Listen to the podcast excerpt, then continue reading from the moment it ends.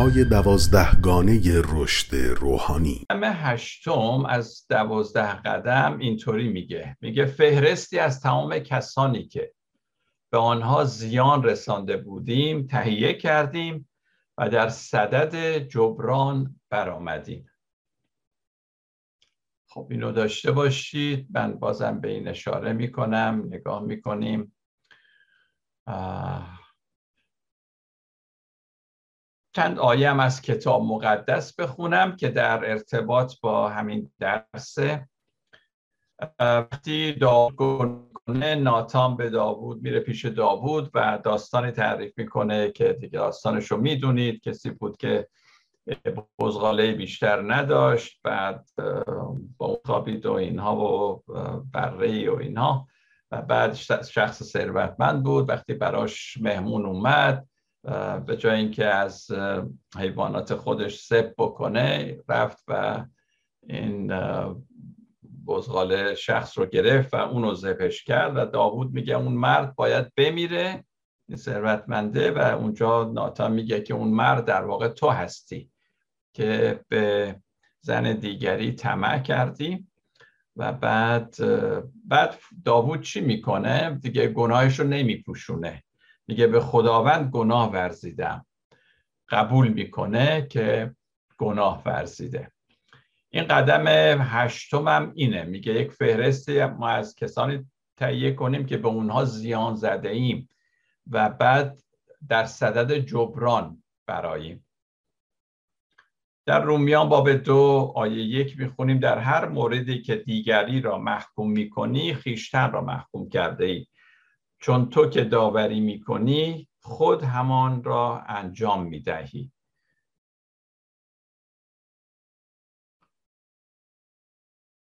امروزه بعضی از مسیحیان خیلی دیگران رو محکوم می‌کنن. تو این دنیا همه گناهکارن اینها. خب کلام خدا میگه اگه تو بخوای محکوم کنی خودت هم داوری می‌کنه خودت هم همون کارا رو انجام میدی. در مسیحیت توبه کردن از اول تا آخر عمر باید با ما باشه.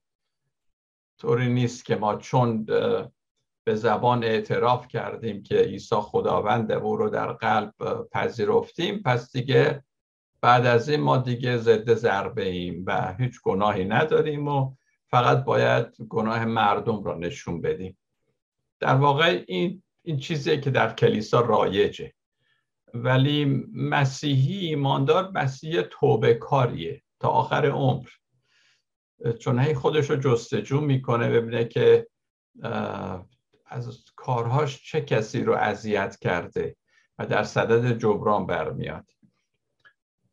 خود عیسی مسیح در متی باب پنج میگه اگه هنگام تقدیم هدیت بر مذبح به یاد آوری که برادرت از تو چیزی به دل دارد ناراحتی داره اینا هدیت را بر مذبح واگذار و نخست برو و با برادر خود آشتی کن و سپس بیا و هدیت را تقدیم نما. چقدر عیسی مسیح روی روابط روابط حسن روابط خوب تاکید میذاشت. درست عیسی مسیح راجع به فیض به ما خیلی مطالب یاد داده. خودش هم بر اساس فیض تعلیم می‌داد زندگی می‌کرد و فیض یعنی عیسی مسیح یعنی فیض. اما نسبت به جبران خطاها بی نبود. یعنی فیض به این معنی نیست که آقا به کسی هم اگه صدمه زده نداره فیض خدا تو رو بخشیده تو را. این جنبه جبران کردن کاری که ما کردیم و دیگری رو اذیت کردیم در تعالیم عیسی مسیح هم هست. عزیزان شفای واقعی می‌دونید که اتفاق میفته شفای روح ما. وقتی که هم ما و هم طرف رابطه ما که رابطه با اون مختل شده این هر دوتا شفا پیدا کنیم. هر دوی ما سالم بشیم. اگه هر دوی ما سالم نشیم شفا شاید صورت نگیره. به همین خاطر مهمن. افراد مهمن. افراد در زندگی ما مهمن. ما حتی برای بخشیدن خودمون هم لازمه که اشتباهاتمون رو جبران کنیم.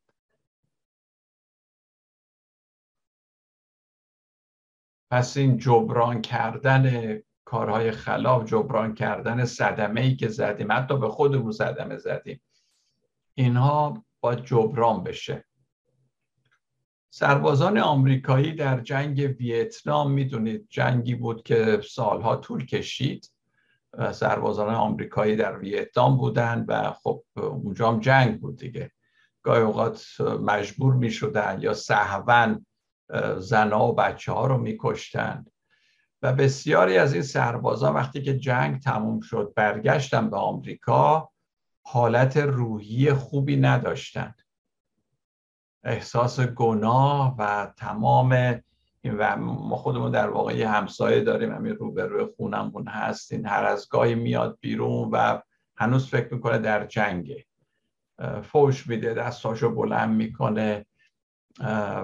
اینا رو میگن post traumatic stress استرس پس آسیبی به فارسی ترجمه کردن. یعنی شما رفتید یک جایی یک اتفاق بدی بحرانی جنگی چیزی شده کشتاری شده و سالها همین جور سایه اون روی شما هست و فکرتون دائم ناراحت و استرس بیش از حد دارید. بعد این سربازای آمریکایی تنها رایی که یافتن که بتونن از این استرس خلاص بشن یا کمش بکنن اینه که اینا بر بعد از جنگ برمیگشتن به ویتنام و اونجا مردم ویتنام رو خدمت می‌کردن در یتیم خانه ها اونایی که نیازمند بودن. و اینطوری جبران می‌کردن و این جبران باعث سلامت روح و روان اونها می‌شد. اگه این کار رو نمی‌کردن تا آخر عمر اسیر این استرس ها و اینها بودن و هرگز خوب نمی شدن. فیض عزیزان در عیسی مسیح ما فیض رو داریم. فیض باعث نمیشه ما از روابط انسانی خود تفره بریم. خدا رو شکر برای فیض. فیض خودش عالیه. ولی این به اون معنی نیست که ما وظایف انسانی روابط انسانی جبران کردن از اونا تفره بریم. بلکه فیض به ما کمک می‌کنه که اتفاقا این جنبه تقویت بشه. که ما بتونیم به داد بقیه برسیم بتونیم جبران کنیم. آنچه که ما بر دیگران هموار کرده این وضعیتشون کرده در نتیجه وقتی این کار رو می‌کنیم هم خودمون و هم طرف مقابل از آزادی برخوردار میشن. به همین خاطره که مسیح میگه خیلی مهمه. وقتی میایی عبادت کنی قربانی کنی یادت میاد که بین تو و برادرت رابطه شکرابه. میگه اون مهمه. نه قربانی دادن و پرستش کردن. برو اول اونو درستش کن. پس ببینید خیلی روابط در مسیحیت خیلی خیلی خیلی مهمه. در دنیای روحانی معنوی هیچ رابطه ای رو نباید نادیده گرفت. همه روابط باید اصلاح بشن تا حدی که ما می‌تونیم. همه شفا دهندگان کسانی که باعث شفای دیگران میشن خودشون مجروحینن خودشون ضربه خوردن the wounded healer. یعنی کسی که صدمه خورده هنری نوون میگه. خودش می‌تونه دیگران را شفا بده. پولس هم همین حالت رو داره این wounded healer که میگه ما خودمون چی هستیم؟ این گنجینه را در ظروفی خاکی داریم. ما خودمونم ظروف خاکی هستیم شکسته هستیم. میشکنیم زود. تا آشکار باشد که این قدرت خارقلاده از خداست نه از ما. عزیزان همه ما با وقتی به مسیح ایمان میاریم آماده میشیم تا شفا دهنده باشیم. یعنی باعث شفای دیگران بشیم. اینو در دوازده قدم قدم دوازده وقتی رسیدیم بیشتر تاکید می‌کنم. یعنی اینایی که میان که ترک بکنن و اینها سرانجام باید به جایی برسن که خودشون حالا باعث شفای دیگران بشن خودشون سپانسر بشن خودشون بتونن یک کاری بکنن. این هدف از اول هست. یعنی یک هدفیه که باید به اون سمت اینا برن. نه اینکه من اومدم خوب بشم و برم. نه من اومدم خوب بشم که بتونم به دیگران کمک کنم.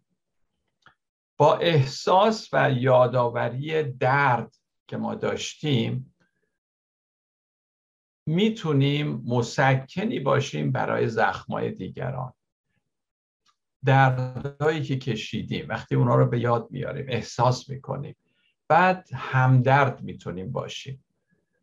از بازم همون حرف هنری نوئن هستش که ما شفا میدیم در حالی که خودمونم زخمی هستیم. و از زخمای ماست که ما می‌تونیم شفا دهنده باشیم. این احساس و یادآوری, یادآوری از آنچه در گذشته انجام دادیم با غرور و خودخواهی و اینا و دیگران را به درد آوردیم حاصل میشه. پس ما وقتی فکر می‌کنیم که در گذشته باعث ناراحتی کی شدیم این یادآوری این احساس کمکمون می‌کنه که حالا همدرد مردمم باشیم. از این رو یادآور... یادآوردن این دردها خیلی سخت و دردناکه. به همین خاطر بعضی از ما اصلا به یاد نمیاریم. چون نمی‌خواهیم درد و احساس کنیم دوباره. ولی نهایتا همیناست که باعث بهبودی میشه. خوشبختانه خدا به تدریج گناهانمون رو به یاد ما میاره. من فکر کنم اگه خداوند یهویی همه گناهان گذشته خطاها رو یهویی به یاد ما بیاره شاید دیوونه بشیم. ولی گهگاهی به یاد ما میاره و اونم برای اینه که بتونیم حذف کنیم و ازش بهره برداری درستی بکنیم. ولی خانواده و دشمنان و دوستان و اینها وقتی بهشون بدی می‌کنیم مثل خداوند نیستن که زود فراموش کنن یا به تعویق بندازن. اونا هر چی زودتر می‌خوان تکلیفشون روشن بشه. این وضعیت. شما به نظر یعنی فکرشو بکنید وقتی که باعث رنجش کسی شدید حالا مستقیم غیر مستقیم به شکلی. می‌تونید تا این این یه کاری نکنیم این این همینجور میمونه و طرف قهره و طرف منتظر زود می‌خواد مسئله حل بشه. اغلب آنچه آنها نیاز دارن این عزیزان شاید خیلی چیز بزرگم نباشه. شاید یه عذرخواهی ساده باشه. شاید یه این که بگی که آره منم متوجه هستم احساس تو. یعنی کم محلی و بی محل یعنی چیز نکنیم تفره نریم ازش. خیلی سخت نیست ولی باید روبرو بشیم با اون مسئله. و همه ما در زندگی داشتیم افرادی که از ما ناراحت شدند و شاید سختمون بوده که بریم ناراحتی رو برطرف کنیم. ولی قدم هشتم میگه که در صدد جبران بدی که کردیم بر بیاییم. گاهی اوقات یه معذرت خواهی ساده از جانب ما شاید کافی باشه. وقتی هم میریم برای اصلاح رابطه لازم نیست طرف رو محکوم کنیم لازم نیست از خودمون دفاع کنیم. خیلی ساده که طرفم بدونه به فکر او هستیم. شاید نمی‌دونیم حتی چی بگیم ولی یه جوری ابراز بکنیم که متاسفیم از این حالت. گفتن آنچه اتفاق افتاده و به خصوص گوش دادن به حرفها و احساس همدیگه واقعا همین کافیه گاهی اوقات. شاید به همین فقط جبرانی که می‌خواید بکنید همین باشه. چقدر شفا بخشه وقتی کسی به دقت و با دلسوزی به حرفای ما گوش میده. من دفعه پیشم یه عقدی داشتم انجام می‌دادم. ولی و, کلا در همه این عقدهایی که انجام میدم یه چیزی که خیلی تاکید می‌کنم اینه که زوج عزیز عروس و داماد عزیز یه چیزی ازتون می‌خوام و اونه که هر روز شما وقت بدید همدیگه رو درک کنید. کامیونیکیشن درست. تفهیم و تفاهم کامل و اون مستلزم گوش دادنه. گوش دادن با تمام وجود به حرفای همدیگه نه فقط به حرفا بلکه به احساس همدیگه گاهی اوقات حتی حرفم کافی نیست. در ورای ده حرف اگه بتونیم به احساس طرف گوش بدیم نمی‌دونید چه دنیای زیبایی براش ما آماده کردیم. و این هنر گوش دادن من فکر کنم همه ما احتیاج داریم یک سال دوره ببینیم که گوش دادن یعنی چی. ظاهرا خیلی ساده است ولی خیلی عمیقه. به همین خاطره که ابو سعید اول خیر من اینو خیلی دوست دارم. میگه دردا که در این سوز و گدازم کس نیست در این راه درازم کس نیست. در قعر دلم جواهر راز بسی چه کنم؟ محرم رازم کس نیست. یعنی اگه واقعا کسی گوش شنوا داشته باشه محرم راز باشه من بتونم این تمام مکنونات قلبی اون چه که منو اذیت کرده اینا بریزم که فقط گوش کنه طرف و بدونم که گوش کرده. مشکلات زیادی که بین مردم هست من فکر کنم مقدار زیادش حل میشه اگه فقط زبان همدیگر رو ما می‌دونستیم. من یه مثالی هم که تو این عقدا معمولا می‌زنم اینه. میگم ببینید شما همون زبان رو یعنی می‌دونید و به کار می‌برید. یه مثال میگم. به, به دوماد میگم اگه تو بگی که من امروز چیزی ندارم بپوشم. لباس ندارم بپوشم. بیشتر منظورت اینه که یعنی لباسم یا کثیف با شسته بشه یا اتو می‌خواد.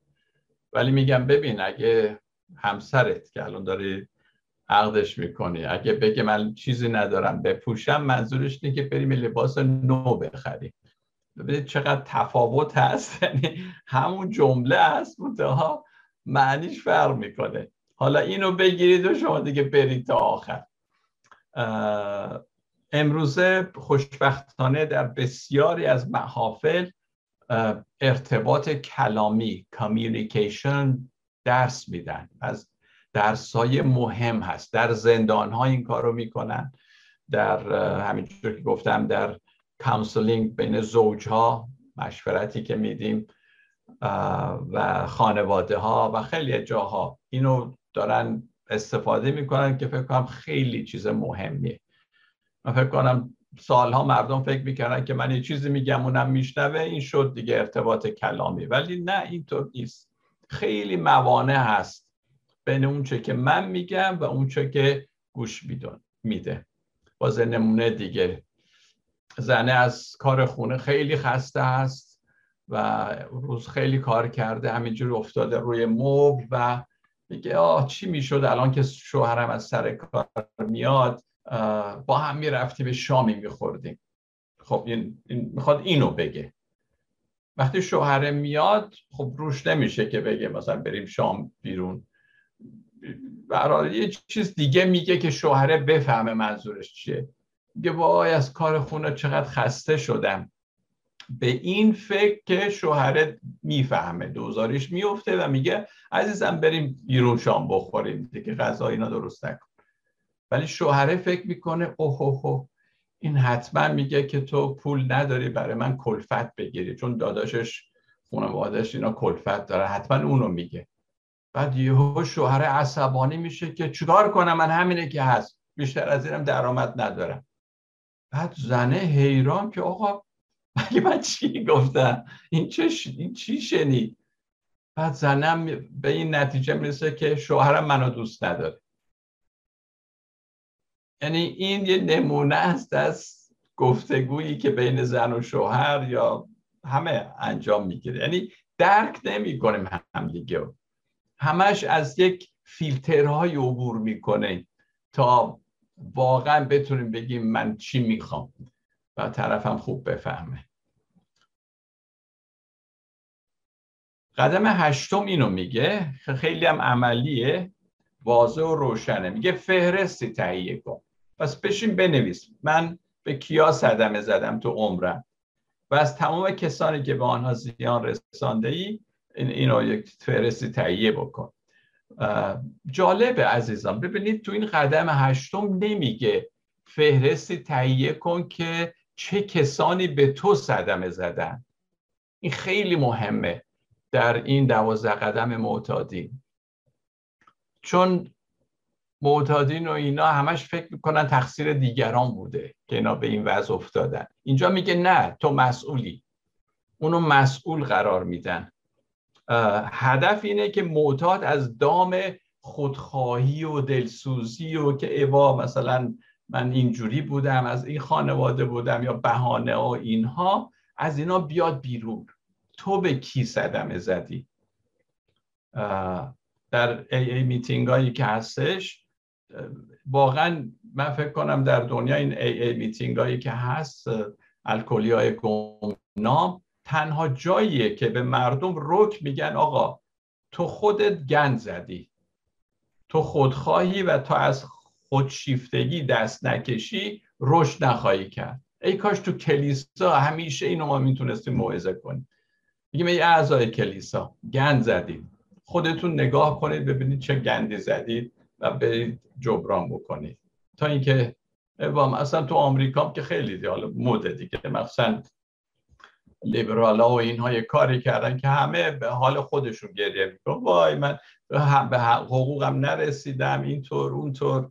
و لیبرال ها اینطوری هست. Social correctness که یعنی یه کاری می‌کنن که مردم هم تنبل بار میان. لیبرال های اکستریم حالا بگیم افراطی و همیشه هم دل به حال خودشون بسوزن و دنبال این بگردن که کی به من بدی کرده. البته از اون طرف هم فاندمنتالیستا و محافظ کاران هم فقط مردم را از داوری خدا میترسونن. آقا این کار رو کردی خدا می‌زنه به کمرت و اینها و به مردم یاد نمیدن که به لحاظ روحی و روانی چجوری شفا بیابن و خودشون رو اصلاح کنن. به این یک چیزیه که یک تعادل یک بالانس این بسط می‌خواد. من خودم عزیزان چند روز پیش یه صحبتی بود. برای جوانان کلیسا بود و یه نفر من گفت که یعنی صحبت می کردیم که چیکار کنیم. بین جوانان به هر حال مسائلی هست چجوری میشه حل کرد. و یه نفر گفت که ما دیگه باید کلام خدا رو بهشون بدیم. دیگه خودشون می‌دونن. یا اطاعت می‌کنن یا نمی‌کنن. منم گفتم که من دو تا اینجا نقش دارم. یکی تیولوژان هستم الهیدان که آره می‌تونم بگم کلام خدا اینو اینو اونو میگه. اما در ضمن شبانم هستم. من نمی‌تونم کلام رو بریزم رو سر اونا بگم حالا دیگه خودتون می‌دونید انتخاب کنید. نه. منم باید درد اون طرف رو بدونم. کلام خدا دونستن کافی نیست. به عنوان شبان من باید دلم بسوزه برای کسی که در یک مخمسه ای هست و نمی‌دونه چیکار کنه. خب اگه اینجور بود نمی‌دونم خیلی شاید اینجوری یعنی فقط نسخه صادر میگن کلام اینو گفته کلام اونو گفته محکوم می‌کنن ایراد می‌گیرن هر چی. ولی نه آخه اون شخص در هر وضعی هست من خودم مسئول می‌دونم. میگم منم یه, یه نقشی دارم در این که این در این مخمسه است باید کمکش کرد. و ما مسیحیانم عزیزان برای این به این دنیا در این دنیا نیستیم که به مردم نشون بدیم که گناهکاره کی نیست. چه می‌تونیم بکنیم برای مردم؟ آیا کمک عملی می‌تونیم بکنیم؟ و صلیب عیسی مسیح به ما همین رو نشون میده. صلیب یک محور عمودی داره یک محور افقی. ما عمودی رو بگیریم به این معنی که کلام خدا هست. خدا از ما چی می‌خواد و چی در کلام خدا نوشته شده. ولی افقی هم کمکی که ما به مردم باید بکنیم. هر دوتاش در صلیب هست. اکثر گروه ها تعادل افقی عمودی رو رعایت نمی کنند ولی عزیزان اصلا می‌دونید که مسیحیت تنها دین تجسدی هست یعنی incarnation incarnation فقط در مسیحیته که گفت خدا جسم پوشید خدا انسان شد. روح وارد ماده شد. پس ما دینی نداریم که spiritualization می‌کنه یعنی روحانی سازی می‌کنه همه چی روحانی می‌کنه. نه دینی دین مسیح دینی است که میگه تو همین دنیا با همین دنیای مادی خدا سر و کار داره و توش هست.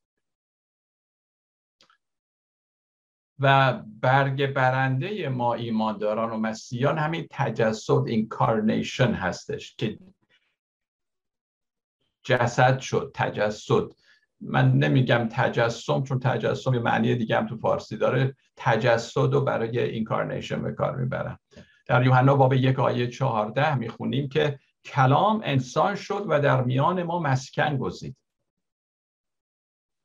قدم هشت ابزار عالی هست برای تجسد عملی مسیحیت.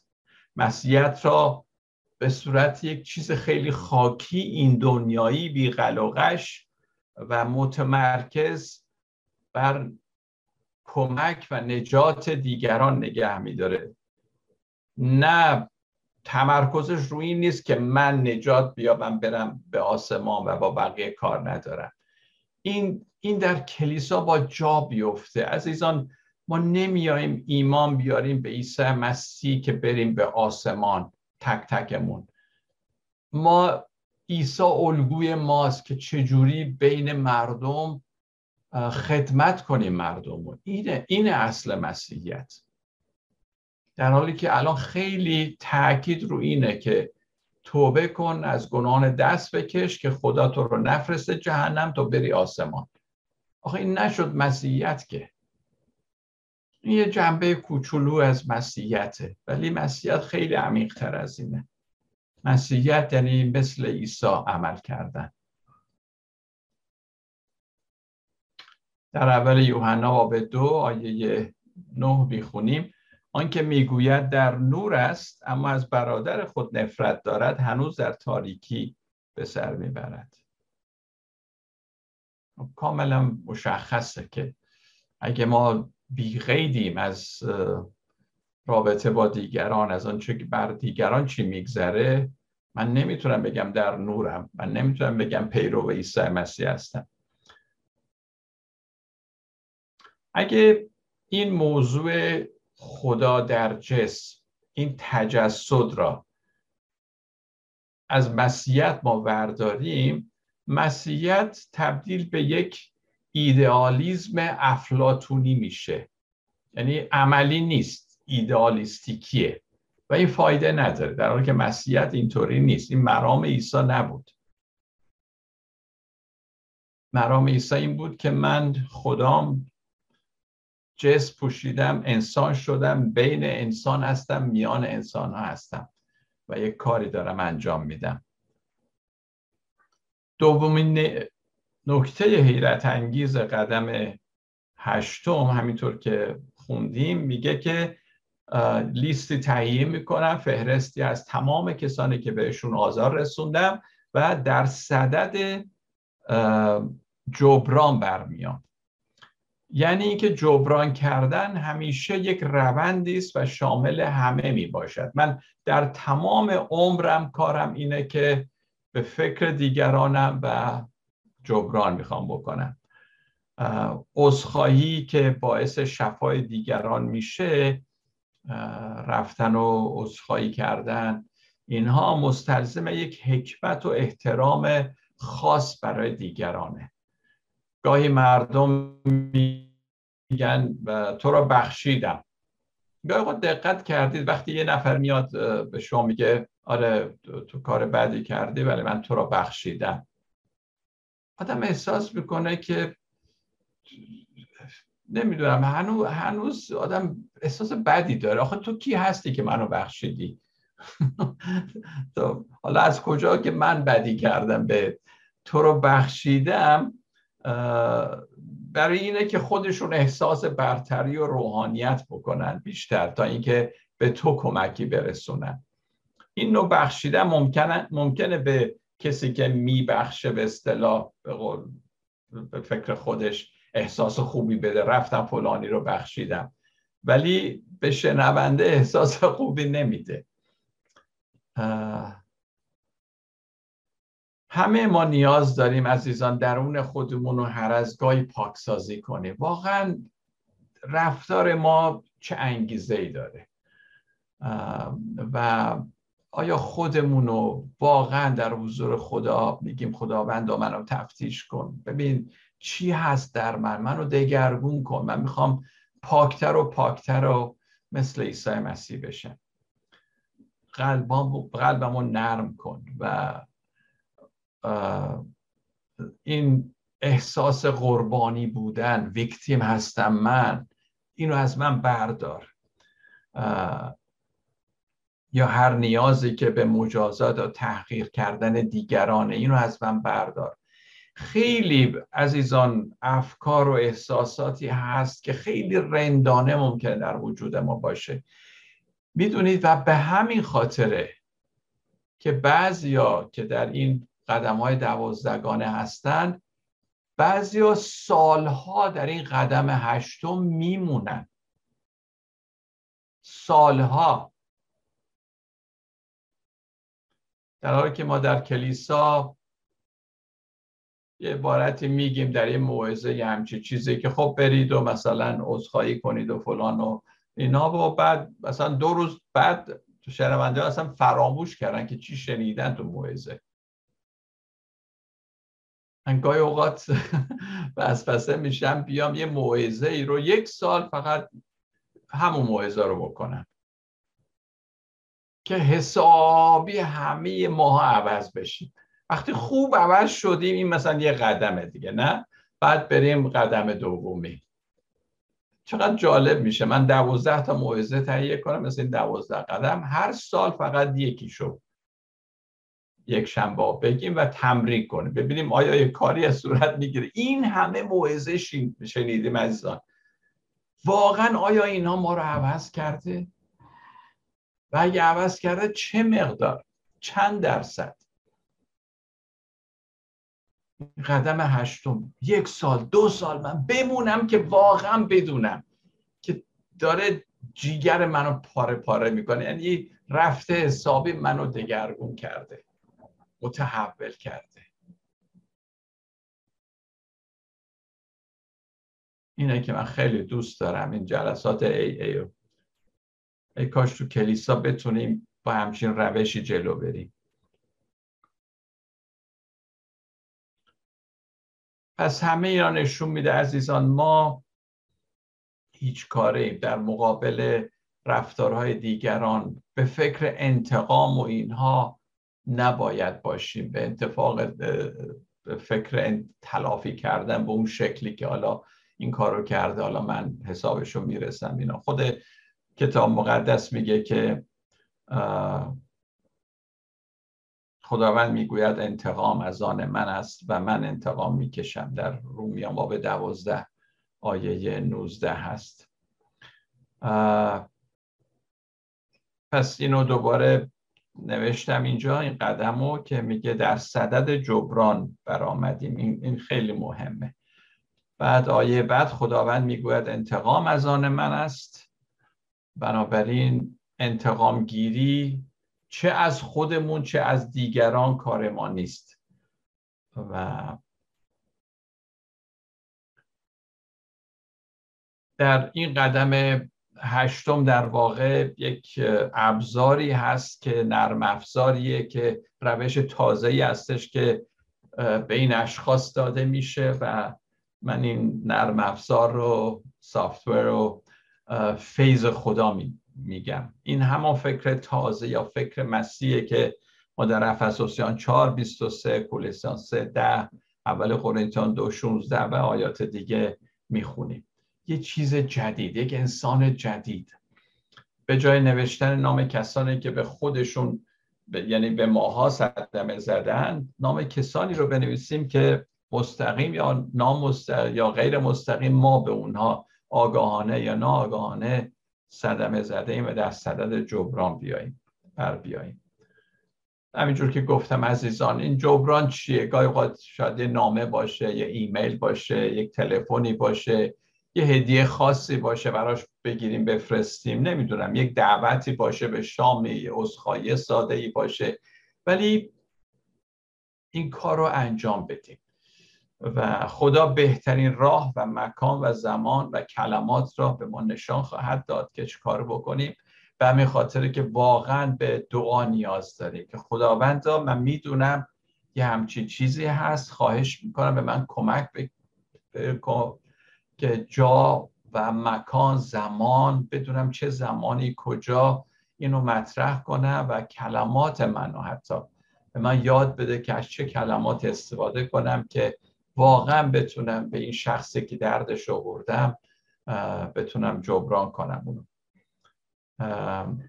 انشتین گفته خوبی داره که من بارها تو این سری کلاس هایی که داشتم کلاس های مختلف اینا اینو میگم خیلی دوست دارم. میگه هیچ مشکلی هیچ مشکلی با همون ذهنیت با همون ذهنیتی که ایجاد شده با اون ذهنیت حل نمیشه.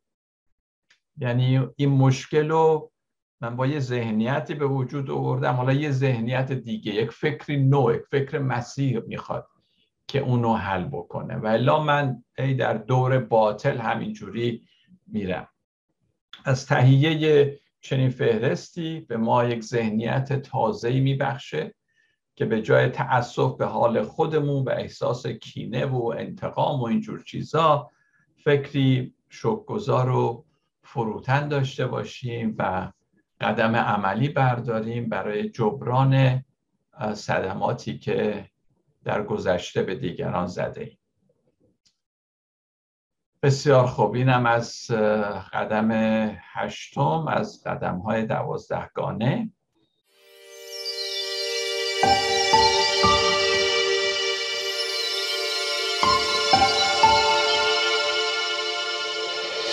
گام های دوازدهگانه رشد روحانی.